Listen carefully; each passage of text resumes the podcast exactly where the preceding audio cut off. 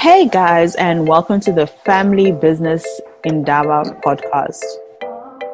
We are the voice of African family business, promoting generational wealth and generational legacies.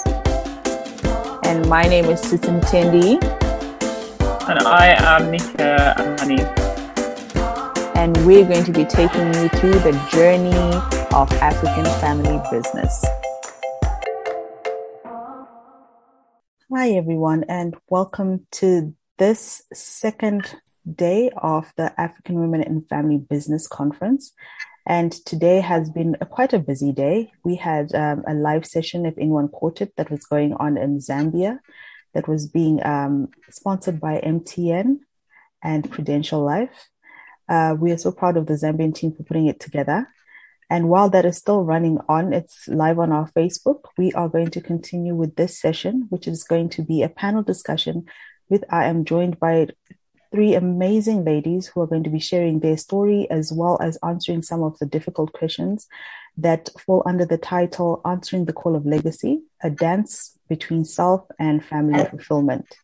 So I would just like to welcome you ladies. Um, uh, I will start with Sine. I, I, hope I got that right. It's Sine Nzungu. Right. Hi, um, my name is Ninja Buluzungu. I am part of a family business in South Africa, um, which is an investments company. And yeah, I'm happy to be a part of this panel. Thank you, Sine. And um, next up is Roberta. Oh, hi. Good morning, everybody. I'm Roberta Gumete. I also represent the family business named uh, the Guma Group based in South Africa. And um, I think to start off, congratulations to Cynthia Nike for hosting such a great event and bringing those conversations to the forefront. Appreciate you having us participate today. Thanks. Thanks, Roberta. And then last but not least, we have Nina. Hi, everyone. I'm Nina Hammond. I'm here representing Hammond and Hammond Transactional Law Clinic, also a family business of which I'm the second generation. And I'm glad to be joining you all. Thank you for having me. Wonderful. So to get us started, I'm, I'm just, I'm assuming from your introductions, you are all part of your family businesses or have joined or participated in some, in some way. So the first question would be, um, to all the panelists, uh, if you could answer it briefly. When did you decide to join the family business and what made you decide to do so? And we will start with Nina. Okay, gosh, when did I join? Um, does birth count? um, but quite honestly, from a very young age, I grew up with a mother who is predominantly an academic, amongst other things. And pretty much throughout my life, and still, she's um, she had been studying something um, all gathering research towards, of course, fulfilling her life dreams, which just happened to be also leaving a legacy for her children. So she always encouraged us to participate and be involved.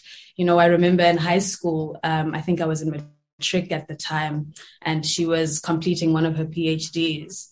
And she just randomly asked me to like do her references with her and things like that. And you know just getting involved um, in her work from such a young age i guess i'm not sure if she was low-key grooming us but it was definitely a very enjoyable introduction to the family business and inevitably i was a part of it from then. Okay. So you you were nurtured into it from the beginning?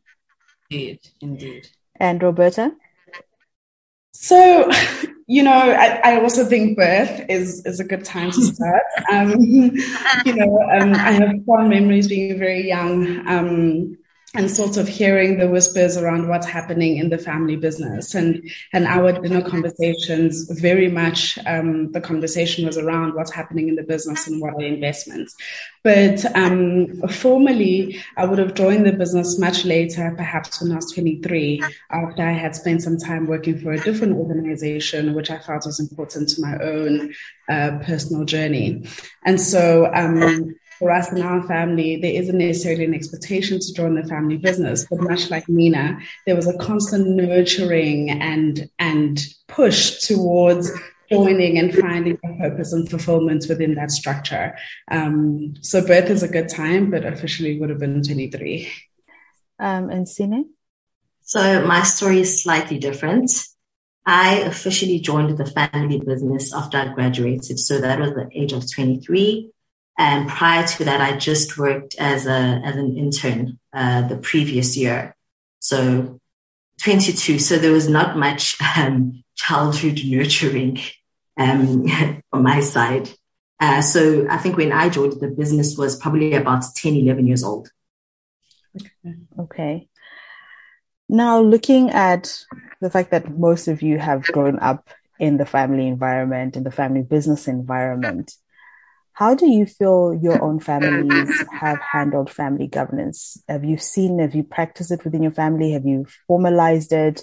And um, because obviously family governance goes hand in hand with next gen integration as well as um, succession planning. And we found that a lot of families, um, especially in the African context, they try to stay away from, especially uh, when you look at succession planning, because they don't want to feel like they are appointing someone as a leader prematurely and sometimes as the leader at all. So, from your experience within the family businesses you're in and growing up in this in this setup, do you guys already have family governance and is there a, a succession plan in place? And we'll start with you, Sine.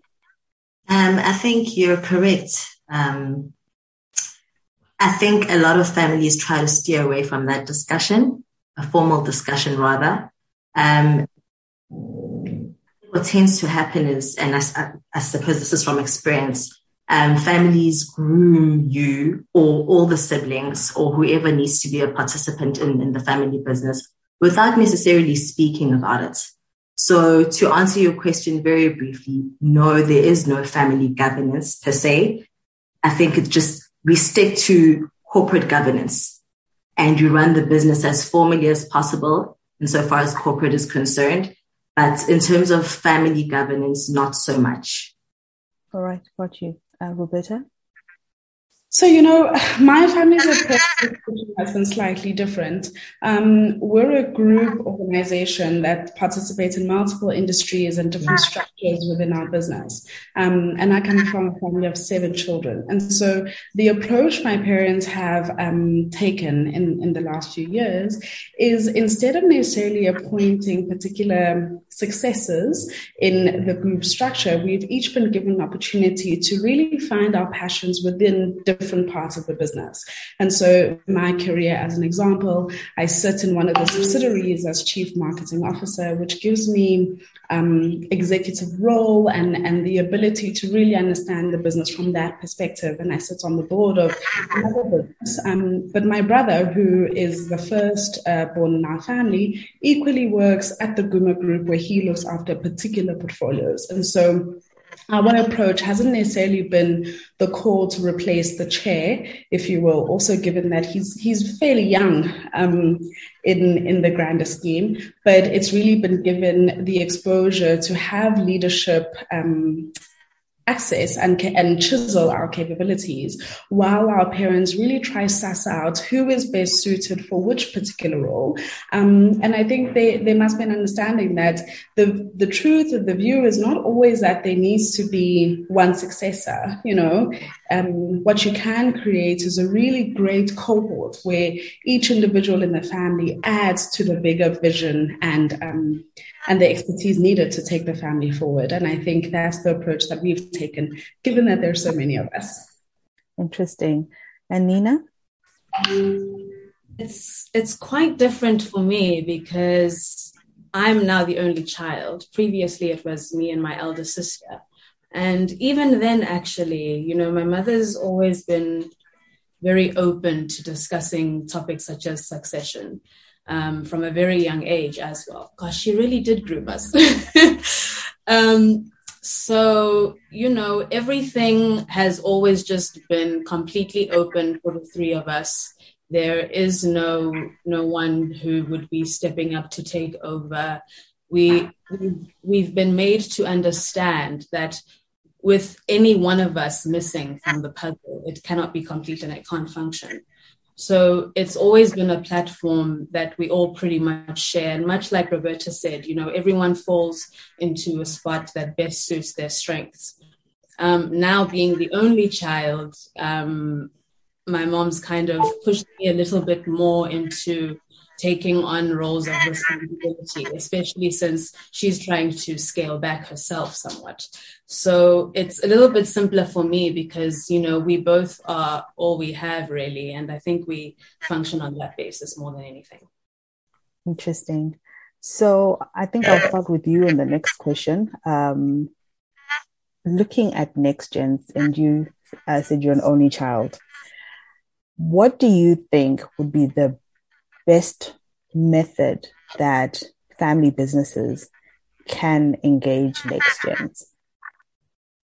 You know, I'm a liberal thinker. I, I believe in nurturing and what a child you know starts to show as their passion or their strengths or even perhaps what they might know um, at an early age to be their purpose in life however much you can know of it at a young age of course um, I strongly believe in nurturing that in the child. I do, um, however, believe that you know, for those people who are a part of a family business, it is also very important to to contribute and to invest into that collective. Because at the end of the day one day we too are going to have children. And i think we would like to leave for them um, way more than what our parents have afforded us and i think it's important then to instill um, in next in next generation children or rather family business owners um, the importance in pouring back into the family and into the business.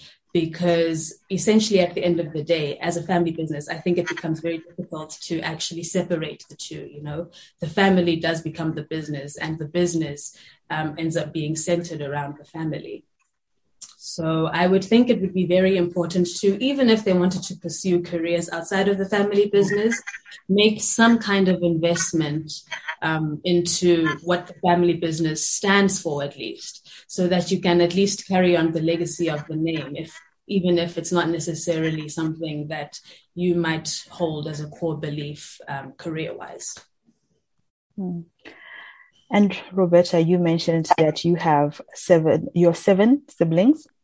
How how would you say um, you your family has dealt with integrating next gens, and um, what are some of the skills or tools you would advise other families that have um, multiple next gens?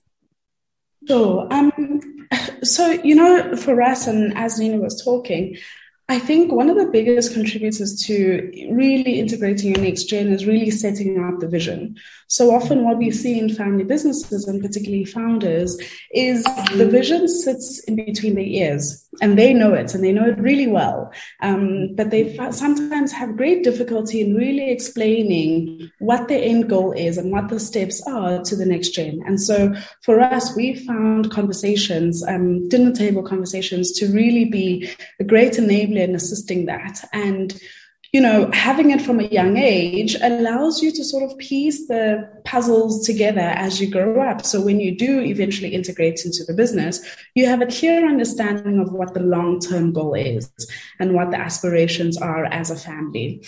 I think from a tool perspective, mentorship and shadowing has been important for us. And so we, much like Jewish families, were integrated into the business from a very young age. It's amazing how much you learn from just walking the passages and the relationships you're able to build from knowing that, oh, this is Uncle whom and whom and Aunt whom and whom, and this is what they do, and this is why they matter in the greater scheme of the business. Um, so I would definitely put that top of the list. I think a second one is, and this is something we as a family have started doing perhaps in the last three years, is that is engaging other family businesses. In South Africa, we have a really strong um, set of family businesses, particularly in the Afrikaans community. And so it's been interesting to see and have engagements with them on how they have tackled some of the family business issues. You know, I, as so out of the seven, I'm the oldest girl, my sisters are 10 years old. So there's quite a big gap um, for us. And we haven't necessarily figured out how to treat female in family businesses. And so having conversations with uh, family counterparts has helped us sort of see what the different models are that one can take. And then, of course, as a family internally, we're able to start having a discussion around how does that then fit into the greater vision um, and what, what governance needs to be necessary in order for me to continue serving both sides of the family. So I think for me, laying out vision, um, mentorship, as well as grander conversations has been imperative. And Sine. Um, so I I am a firm believer in integrating um, the next gen at a very young age. Um, I did mention that I wasn't integrated at a young age, um, in, at a young age, and that includes my siblings. I've got three siblings, and they are younger than me. Between me and my next sibling is a seven year gap. But I think it would have been great, um, in retrospect, had we been involved in the business at a much younger age. Um, what I do appreciate though is that even though we were involved at a much later stage, there has been a lot of mentorship as we go along. And much like Roberta, we have a, an investments company. So there are a number of business within the portfolio um, in various industries, and we are involved in the different portfolios. Um, I head one portfolio, which is in football, and my brother is involved in the actual investments company. So he's more of a deal maker. Um, but I really do believe in mentorship and I believe in getting the next gen integrated at a very young age, even if it's not in, at a formal level. Um, but just so that they, just so that they are aware of what's going on in the family business. Um, and I suppose to start forming relationships. And yeah, I think for me, it's mentorship and, and, um, integrating at a young age. Got you. Now I'm just going to move the spotlight a little bit off focusing on the family business and more focusing on yourselves uh, from your personal experiences. I know like a lot of women, um, we suffer from imposter syndrome and sometimes it can be quite crippling when we hold high positions and we are put sometimes in industries that are male dominated. What has been your experience? Have you suffered from imposter syndrome? And if you have, um, how have you navigated it? Um, and I will start with you, Sini. This is a very interesting question. So when I started off, um, okay, I was in advertising, but the next business within the portfolio that I was involved in was biometrics. Um, and that biometrics and investigations, and that is male dominated. Um, including the football now, that is also very male dominated. There's very few females in, in the in the fields that I've been involved in. Um, fortunately for me, I've been surrounded by very good support structure. Um, and I'm not so sure whether it's just internal or also external people, just because I think for football, for example, I think I'll say the community is very excited at the prospects of females joining um, football at higher ranks at a higher level. So I've been received with much excitement. So I haven't really experienced imposter syndrome. I'd honestly be lying. Um, it's been um, it's been a very pleasant journey. Um, although when I did join um, the forensics business, I was much younger. I think I I became CEO when I was probably about 29 years old. So that's slightly difficult. Um, but again, I think there was much excitement at the past, and this was more internal now. It was an internal thing where I was just met with a lot of support and people received it very well. So I haven't really struggled with that. Right. Roberta? So I have the inverse. Um, I've struggled with imposter syndrome quite a great deal. Um, and, and I do think it's one of those challenges that I may consistently have. Um, but what I have given myself is great tools over the years to be able to deal with it. I think the the onspring of imposter really found me when I joined the holdings company. And a lot of the work that we were focused, or still are focused on, but a lot of the work that I was focused on at the time was um, country development. And so a lot of my interactions were with men. Quite often, I was the only woman in the room. Um, and not only that, I was typically the youngest woman in the room, equally so. And so while like Sine, I think there was a lot of support and a lot of preparation that may have come from the internal team. Um, I, I, really felt the lack of mentorship and accessibility around that time, um, particularly because, you know, when you're a second gen family business, you're not able to call your mother and ask what to do because she too hasn't walked that experience. And so from that perspective, it can be quite a lonely road. Um, what I think has assisted me is really reaching out to other women uh, who don't necessarily face, who don't necessarily come from family businesses, but women who have pioneered their own areas. Um, because the boardroom is much the same whether you're from a family business or not. And so I think having those conversations, having a tribe of individuals who understand what matters to you and are willing to have the very difficult conversations with you. Um, in preparation for the different roles you need to take for me has been highly important and i think um, remaining kind to myself so you know remaining uh, true and authentic to my own journey and knowing that I will get it right. It may be a little bit longer. My confidence may take a hit here and there, but being able to reach out to the chair, reach out to my siblings, and the mentors that I hold has been important in regaining that confidence when it is shaken. Thanks. Thank you, Roberta. And Nina, what has been your experience? Um, you know, it's it's a bit interesting for me because luckily I have had a mother who's pretty much gone through all of the challenges I might be facing in the business world before. Um, you know, like Roberta was saying a little earlier, very often she's been the only woman in the room, very often the only Black woman in the room, and very often the youngest.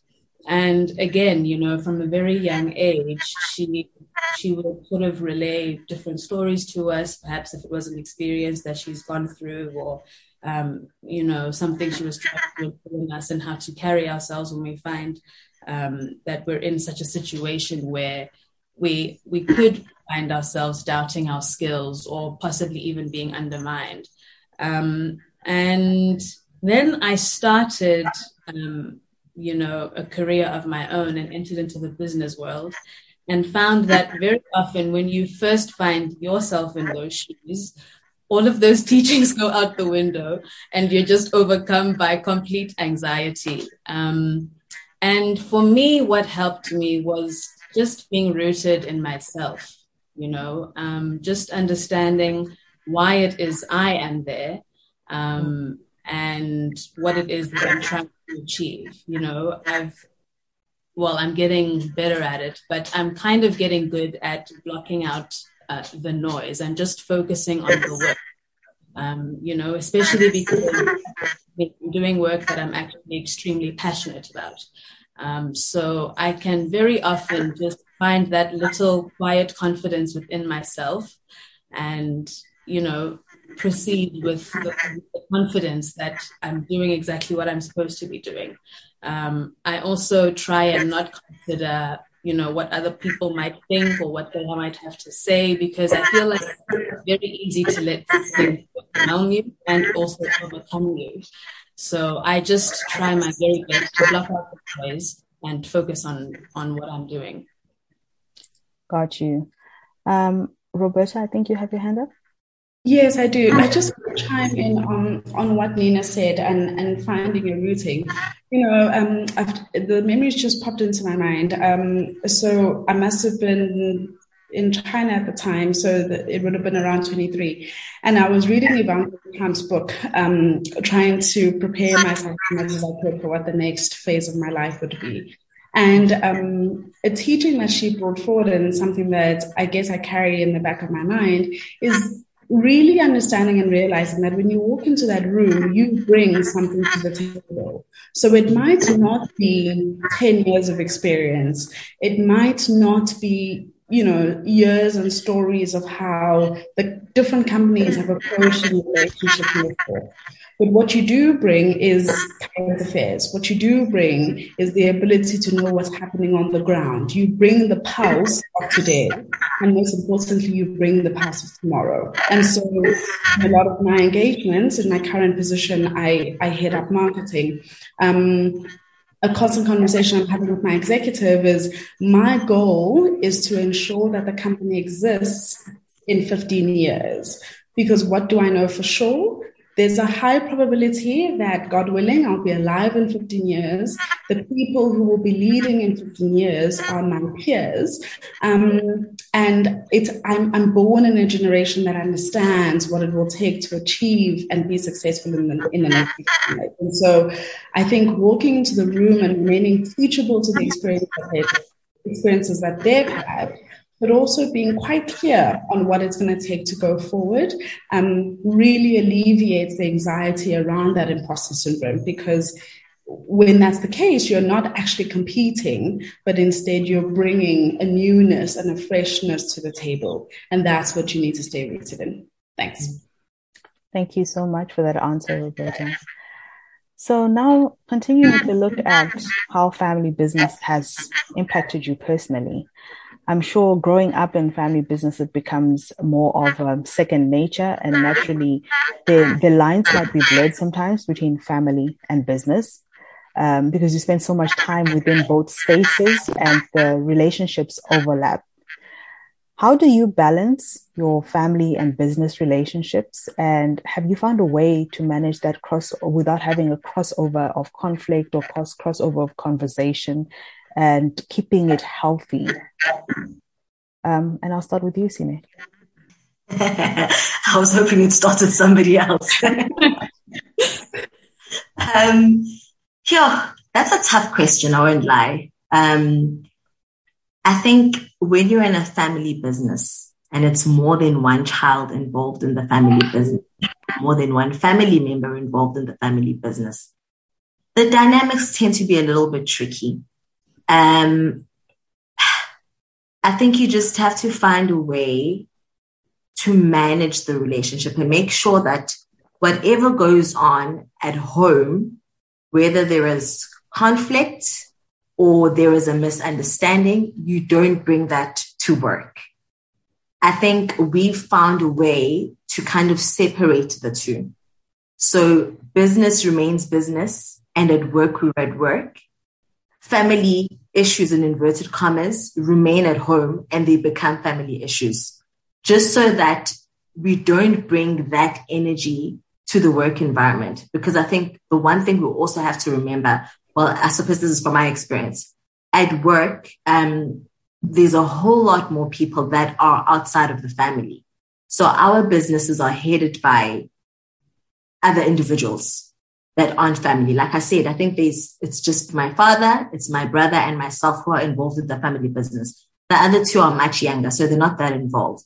But I think we've just managed to find a way to deal with our family issues at home and work issues at work.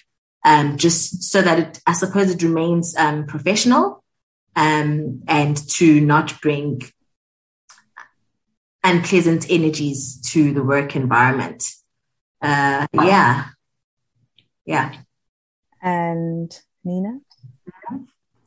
You know, for me, it's very tricky because I have a mother who takes everything personally when it comes to her business. and I think what has assisted me is coming to understand why. Um, and I think other people have also come to understand why, at least those who have interacted enough with us. Um, and what has helped me overcome the blurring of those lines is acceptance and not taking things personally. Um, acceptance in the sense that, unfortunately, you know, the foundation is the kind of thing where particularly because it's been my mother's entire life's work, it's very difficult to separate it from her. So there are very many things in how I might think something should run or should be done that I have to accept, um, you know, in terms of what I've stepped into, as much as I'm a prominent part of the business myself. And I would say not taking things personally in you know not um, not letting whatever happens on the business front affect my relationship with my mother on the home front because very often, you know, there's a, there there'll be criticisms perhaps that um, are thrown your way. Well, not thrown, but that come your way on a business front that could be very easily taken personally um, on a home front if you don't if you don't kind of you know make that separation in your mind. But honestly it's not really something that i've had a problem with. Um, luckily you know we've we've got a very good rapport um, amongst my mother and i and amongst us and the rest of our team. And that they also understand that essentially they are working for a family business and they've come to respect that a great deal. So i think that assists us as well in not even having to you know put those defining lines there. So as much as it's kind of been tricky luckily it also pretty much runs pretty smoothly for us. And roberta? Can i ask that you uh, say the question again? I just want to make sure i'm answering the right thing. No worries so I was talking about that delicate balance we have between family and business and how sometimes relationships can cross over. And um, how do you how do you manage that balance? And have you found a way of um, also looking at or, or, handling it in a way that um, whether it's a good flow or a bad flow, it doesn't overlap and blur those lines? Yeah, sure. Thank you. It's the second part that I had missed. So, and, and perhaps that's what I'll start with. Um, so, as I've alluded to, we we are quite a big family, and um, at the helm of it is is both my father and the chair. Um, and so what has been important to us on, on managing the blurring of the lines is putting on different hats is how I like to think of it. Um, and so when we were at work, um, when I started off, I set quite clear boundaries that, so you'll, you'll hear that even when I engage him in the workspace, I, I call him by chair or Mr. G as how he's known. Um, and in the family, in the family home, I, I call him dad, much like everyone else. And so that really helps to chisel the conversation and also sets sets the tone for even the rest of the employees who work who work alongside me. We try our best, much like I think Sine alluded to, to not bring the father-daughter relationship into specific rooms. And it's it's amazing how just by naming convention, um, you automatically do that without knowing so. And so what we've had to do, um, even with him, I've had to say, oh, please don't call me baby. Don't don't, don't introduce me as your daughter. Don't call me baby. My name's Roberta. That's good enough. They'll make the connection because we have the same surname, and that's enough.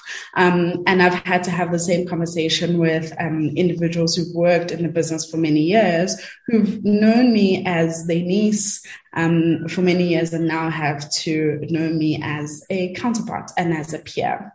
Um, I think one of the tools that we've used now in our family, and and I think it really I see it the most with my father is when I have to engage him as a boss, which is 80% of the time in our day-to-day living um, i you know i speak to my son whatever the case is. But when i want to have a personal discussion i'll give him a heads up and say hey i need to chat to you as my dad.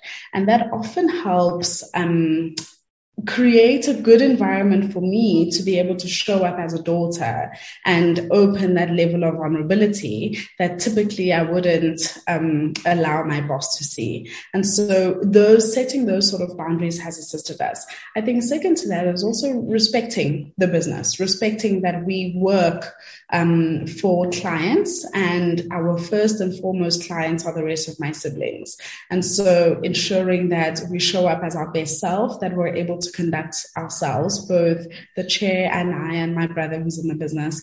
Um, as professionals who who are mandated to show up in particular ways, who are mandated to do certain things for the greater good of the family and the business, and then of course the actual clients that we serve in the rest of the continent. Interesting. I love all your responses and how you've managed to figure out something that works for each one of you in the situation that you are faced with. Now, looking back at what all families are trying to build, which is legacy, um, I think when we start building family businesses, we initially want to solve a problem and um, and create a solution that's going to help clients. But over the long term, we start then focusing on things like legacy and um, what it is in, as an individual legacy and also as a family legacy. How important is legacy building to your family? And what active steps have been taken to build your legacy? Um, and I will start with Roberta. Otherwise, oh. Sine will be like. I feel like Sine.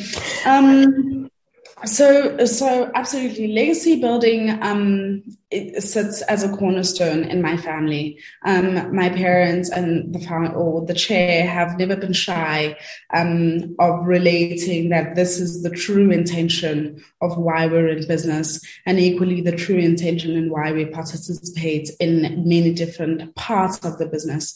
What may be seen as a commercial exercise to the external viewer, for us as a family, we understand and know where the true root is and um, the importance of it. And so while um, you know, in, in a lot of, for us as a family underpinning, we really believe in the advancement of Africa as a whole and seeing Africa as a, as a player, a, a, real player on the field. And so a lot of the work that we do rests in Africa um, developments, a lot of the work that we do across the continent, um, and equally so on, on our own shores in, in South Africa.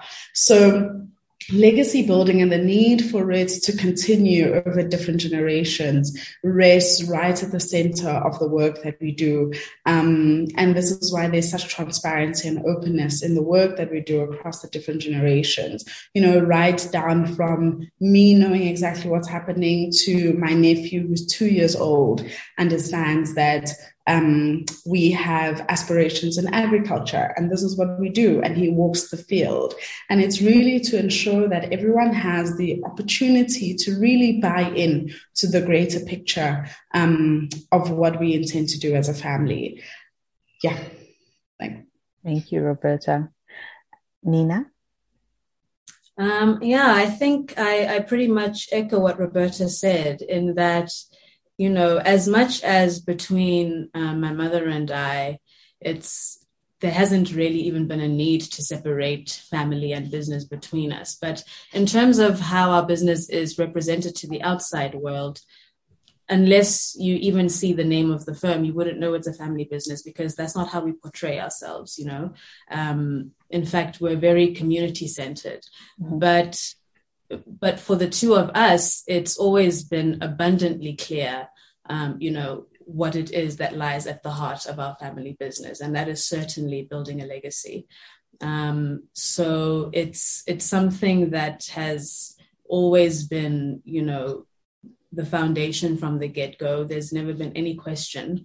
And it's also something that I must say, my mother has been very good in getting my sister and I to both buy into ourselves from a very young age. And you know that would be in actively making us do things like the um, example i gave you earlier. You know there were very many things that she would um, you know do with us so that we can see exactly what is going on. And she would also make it very clear and explain that you know these are the reasons why i'm doing this and I feel like when there's that kind of transparency and also that level of involvement, it then becomes very easy actually for um, other generations to buy into, um, you know, building that legacy too. Because at the end of the day, they understand um, that it's at the greater good of everyone who's a part of it. Got you. And last but not least, Sine. Um, much like Roberta and Nina, um, I think legacy is extremely important to, to my family and it's been communicated. There's been transparency. I think um, my father being the first gen, he has communicated it very well to his children and I suppose his, the rest of his family. So we're very aware of what the vision is. Although in terms of working in the family business, we got involved, call it late, um, but we're still very aware of what the purpose of the business is and where he's taking the business and yeah, and what his intentions are really. It's always been clear. Um, and it's, it's, he's been intentional, um, with every step that he takes in terms of the business. And I think even probably involving us at such a late stage, that too has been intentional. Um, so yeah, legacy is, is, is extremely important to us. And yeah, we, we know where the business is going and we know what exactly he's trying to achieve with it and what the next steps are. Got you. So I've got some questions in our chat box here that I'm going to um, give you, ladies. Um, firstly, it, um, from uh, Mutura, he says, interesting discussions. Um, he's curious, are there members of a family that work better with the first generation based on how they were raised or how well they connected when being children of the parents. And I will start with Roberta because you have a diverse range of siblings. I do. I do have a diverse range of siblings. Um, sorry, the question is: Are they are they siblings of mine who work better with the chair yes. than the rest, based on how they were raised? Yes. Okay, so um, so I think uh, the one thing to clarify is we were all raised under the same house, mm-hmm. um, and so the the rules that were given to all of us were quite standard across the base. Um, of course, there's there's very slight deviation um, in the male and female, but from a greater perspective and and um, parents' um, wishes and aspirations for each of us and access to opportunity was standardized. Um, so there, there won't be a difference there. However, what I do think happens is a child is given an opportunity to relate better to the parent or the chair at the given time, depending on which life stage they're at. Mm-hmm. And so from my experience, and maybe if I compare mine and my brother's experience, and and you know, it, I, I must declare that I haven't necessarily had this conversation with him, so the, this is based on my assumption. But um, in my very younger years, it, it was a lot easier to engage the chair because I was I was a sponge waiting to learn. You know, I had I had so much to give, and um, there was so much excitement around learning and understanding every single thing, right? And and so in those years there was there was a really great in-depth um, closeness in the relationship due to that. So so he wasn't just my boss but he was really a full-time mentor and essentially a crash course that i could take for three years um, to learn as much as possible when it was available. I think um, perhaps an inverse has happened with my brother where he's recently started his own family in the last five years. And what we were able to see is by him growing into fatherhood and them having that sudden connection, their ability to work together has really grown so much closer because they they they talk from the same place, right? So if you talk around the idea of legacy and building for your family and provision, they both are in the same boat. Um, and so you've seen a, a, a, greater closeness in how they engage, particularly in the season. I think um, it, it, will be true that when I also start my own family, I will also experience the same thing. And so I don't necessarily think how we were raised brings a closeness, but I, I do think what you need at the time and your proximity to that in relation to where the chair is himself um, allows that relationship to either really explode and be amazing for that season or be quite normal. Um, I think we're lucky that there hasn't necessarily been a time where there's been strain due to the different levels that we are at. Got you. Um, Sine, would you like to tackle that one? Yeah, this is a very interesting question. So mine is slightly different. Um, we weren't raised in the same household, um, but I think the values have been the same with all the siblings. Um, although not raised in the same household, we everything has pretty much been the same. But I think my my father, the chair, has been able to do is to treat us equally in the different levels that we're at. So, for example, I have been in the family business longer than my brother. Um, I'm older and I have been in leadership positions. Um, and he hasn't yet, just purely because he's younger and he's still learning. Um, but we are both able to work with the chair equally at those different levels. I don't know if that answers your question. Yes, it does, definitely. Um, and for Nina, slightly different question. Um, still coming from the, from the same participant. Um, he's mm-hmm. asking, do your family, does your family business have to adopt digital innovations or or transformations? And is it easier for the second gen, this being something they are good at? And does this facilitate their involvement in the family businesses anyway? First of all, very big assumption that I'm good at it as a second gen. I'm terrible at it.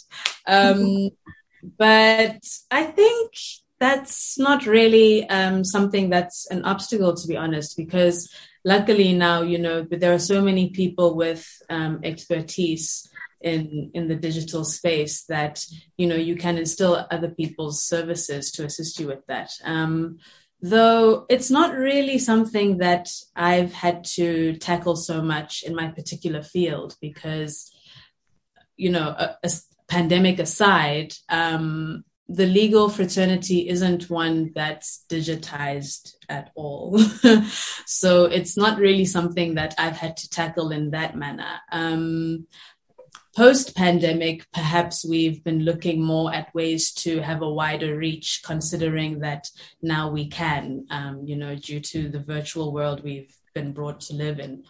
Um, and it's certainly, you know, something that we're toying around with ideas. Obviously, you know, we don't want to be left left behind in the trend of things going digital, and we're certainly finding ways that we can um, offer the platform to our clients for them to advance their own businesses.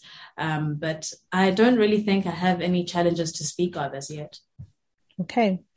And then my last question to all of you, um, and I will be very mindful and start with Nina. Okay. Uh, and um, the question is coming from one of our participants who said that um, some of you mentioned that you do not use um, family governance um, tools like family constitutions. Um, so, what is the business or family tool that is really critical in developing your family firm? Hmm. That's a good question. you know, for me, I would say that it's integrity. And it's ensuring that you carry yourself with integrity, um, that you treat others with respect, and that there's integrity in everything that you do in the business space. Um, and I say that this is something that's important because at the end of the day, not only is not only are our names attached to everything that we do, but you must also understand that, you know, when you are a people centered business, it is incredibly important to treat every single person and every single situation with the respect that it um, that it deserves. So I would think that you know integrity is something that we ensure um, we can count on everyone that we work with to have, and also that we ensure as mother and daughter, we always check each other, you know, um, we, we keep each other accountable and we do our very best to make sure that, you know, at the end of the day, we, we keep, we keep the purpose in mind and we keep what we're trying to achieve in mind. And I think, um, you know, once you do that, once you do things for the right reasons um, and with all of the best intentions, that no matter what your business is, it'll certainly be a success. Hmm. Thank you for that answer. Sine? Um, for me, it would be community and professionalism. Um, I think it's important to note that even though it's a family business, you still want it to be professional at all levels. um, even with families involved.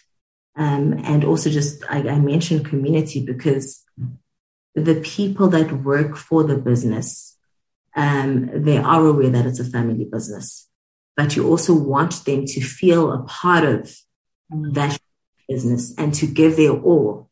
And you don't ever want them at any point to feel, um, for lack of a better word, underserved.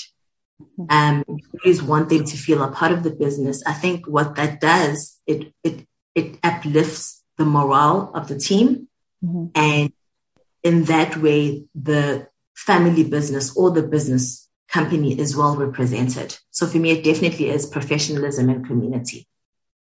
Understood. And Roberta. Sure.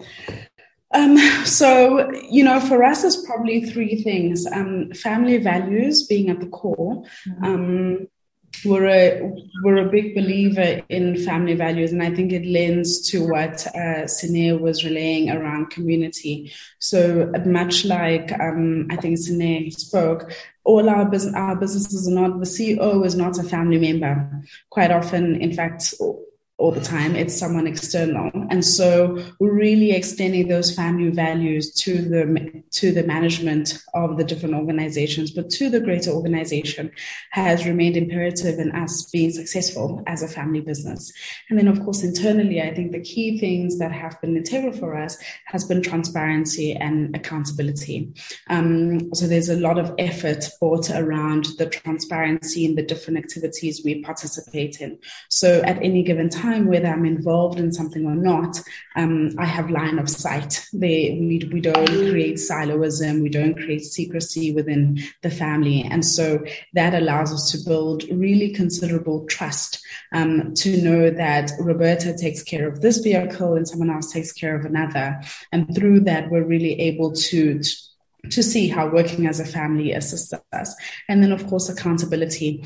Um, we have a Christmas Eve tradition as a family where each member has an opportunity to really tell, it's almost like a board meeting, if you will, where we each have an opportunity to express what we've been up to um, in the different businesses that we, we, represent and what it means for the year going forward. Um, and the accountability against really sh- making sure that you deliver on what you promised the year before remains integral for us. Um, and being able to put your hand up when you need assistance um, really allows us to thrive as a business.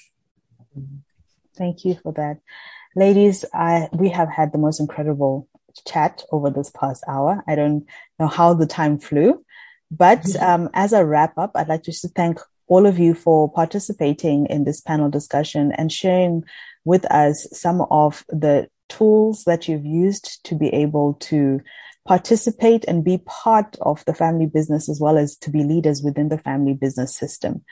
Um, I would like to just give each of you one minute each to give your final take or your final words of advice to um, all our participants and those who are going to watch this session long after we have finished. And I will start with Sine.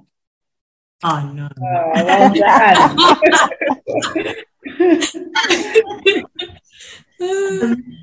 um, yeah. So, firstly, thank you for having us here and for being a part of this panel. It's been really interesting just to learn from the panelists as well, because I think we also don't know each other. So this is very interesting to get to learn about everybody's um, experiences. We're all in the same space, but our experiences are different. And it's nice to, to get those nuggets of wisdom from everybody. So I think for everybody listening or anybody listening, um, family businesses are different. And I think they all need to be approached differently. Um, you know what will work for your family, and um, that might not necessarily work for my family. But I think in all things equal, just treat it as professionally as possible, um, and remain. There must always be integrity. I think Nina t- touched on something very important. Integrity is very important. Um, and again, for me, sense of community, again, is very important there. So yeah, that's it from Me. Thank you. Thank you. Roberta? Um, sorry, I wrote down my three points so I don't waffle. Um, but I think for me as a closing remark, particularly for the next gen, speak up. Um, when you are at the table, take the opportunity to speak up and believe in your ideas. Um, so often, what you find is by asking what you may think is a silly question, you trigger an exploration into other solutions that may not necessarily be at the forefront of the executives around the table. So, definitely, while silence and listening is important um, in the journey of learning. Speaking is equally important. So don't rob yourself of that opportunity. Mm-hmm. I think the second is find your purpose within the family business or create it. Um, having strong conversations around where your passions lie and how they can assist the greater family business is important.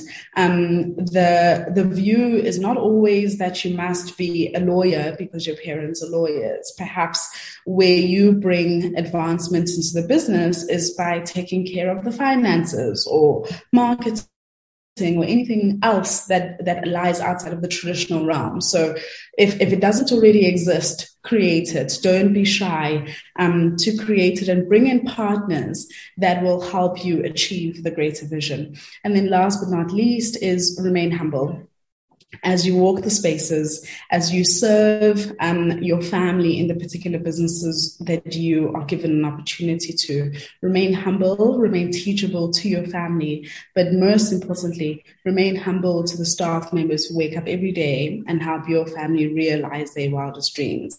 That I found is what truly sets um, sets individuals apart. Thanks. Thank you, Roberta and Nina. Nothing to add. Thanks for coming. I'm joking. No, um, yo, that was those were such good points. Um, for me, I think the first most important thing would be to respect people's journeys. Um, that certainly is what um, I'm taking away having sitting here and listened to Roberta and Sine relay, um, you know, little, a, a, little bit of their journeys. And I believe it's always important to respect people's journeys, particularly people who work within their family businesses, because, you know, unfortunately, very often than not, um, it's there's been a well not so much these days but there has been a bit of a stigma around children who go and work for their family businesses. Um, you know either because you know, daddy or mommy has done ABC for them, or, um, you know, be it someone holding a position that others might not necessarily think they deserve and whatever. You, I, I think we need to do away with with those kinds of opinions because at the end of the day, uh, you know you don't really know what's you don't really know what goes on behind the scenes when it comes to a family business um, and especially judging from outside you don't really understand uh, why it is important for those particular people to even be a part of the business. So I think it's just very important to respect people's journeys um, and also support them. And uh, you know, I think particularly as women, one day we we will have families of our own, and you know, it's it might come it might come to be a bit of a difficult discussion um, when you're having to divide your time between your own personal family and you know the family business. Um, so it's important to to treat people's journeys uh, with respect in that regard because we really do go through a number of things that we can't actually go to someone else um, you know to seek comfort on because they don't necessarily understand the position that we sit in. Um, the second point would be the importance of uplifting um, you know people that, that we surround that surround us rather um, which touches on Sine's point of community. It's very important to um, you know uplift everyone who is around you on your way up as much as you possibly can of course but that's something that i believe um, I would like to ask next gens um, to hold true to themselves is to always make sure that you know, on on your way up, do whatever you can to give someone else whatever step up they might need, um, should you be able to do so for them. And I think perhaps then the last thing would just to be true to yourself, touching on what Roberta said, you know, find where you can fit in. I don't think being a part of a family business means that you have to neglect anything about your own passions. So it's very important to always stay true to yourself because that'll ensure that you'll always perform at your optimum. Well, thank you so much, ladies. You are so inspirational, and your stories are, I think, will will carry um, a wind that will go through our time to all the, the ladies who are going to listen to this and um, also reflect on their own personal journeys. And happy Women's Day to you all. Women's Day. Same to you. Thank you so much. Thank you, ladies. Thank Bye. you. Bye now. Bye. Bye.